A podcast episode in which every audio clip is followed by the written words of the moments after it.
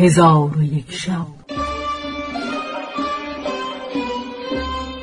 چون شب چهارصد و نود و نهم برآمد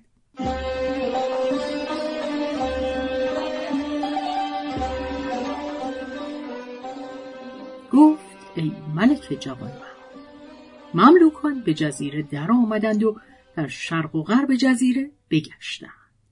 کسی را در آنجا نیافتند. آنگاه به میان جزیره رفتند قلعه دیدند از رخام سفید که خانهای آن قلعه از بلور بود و در میان آن قلعه باغی بود که زبان سخنران از وصف آن باغ عاجز می‌شد و در آن قلعه درختان و میوه های بسیار دیدند و در آنجا دریاچه دیدند. بزرگ.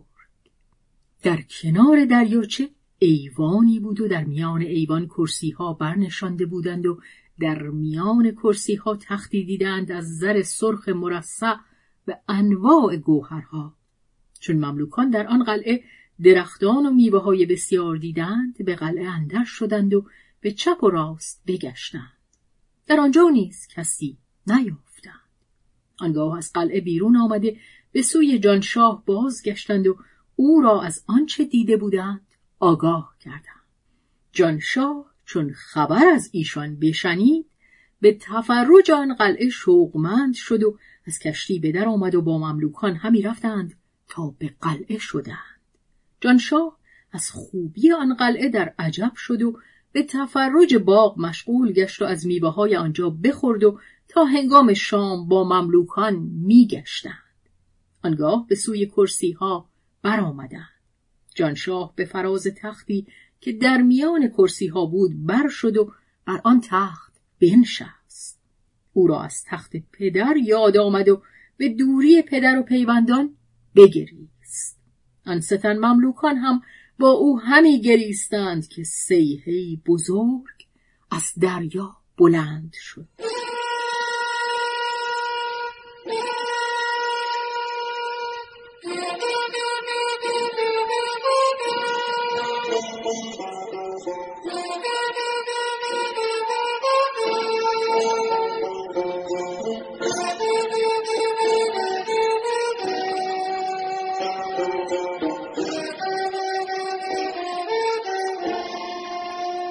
ایشان به سوی آن سیه نظر افکندند دیدند که آنها بوزینگانند که مانند ملخ پراکنده گشتهاند و این قلعه و جزیره از بوزینگان بوده است که شبها بدان مکان می آمدند و در آن شب چون خواستند که به جزیره درآیند کشتی را که جانشاه در آن کشتی آمده بود در کنار دریا بدیدند.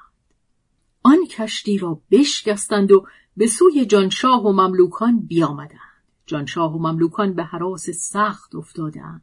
آنگاه جمعی از بوزینگان پیش آمده به تختی که جانشاه بر او نشسته بود نزدیک شدند و در پیش او زمین ببوسیدند و دستها بر سینه گذاشته ساعتی در پیش او ایستادند پس از آن جماعتی از بوزینگان بیامدند و غزالی چند با خود بیاوردند و آن غزالها زب کرده پوست از آنها برداشتند و گوشت آنها بریده بریان کردند و ظرفهای زرین و سیمین بگذاشتند.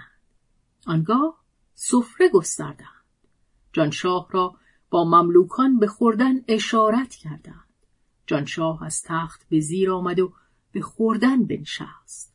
بوزینگان نیز با او همی خوردند تا اینکه سیر شدند.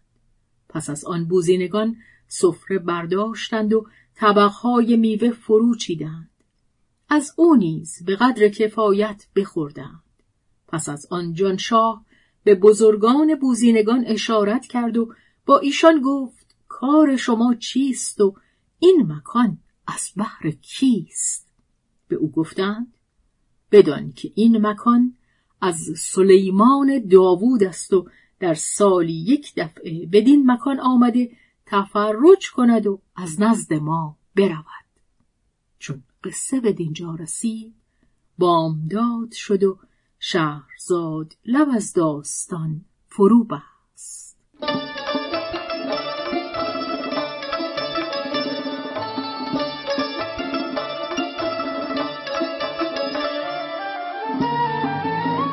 قصه گو شهرزاد فتوهی. تنظیم مجتبا میرسمی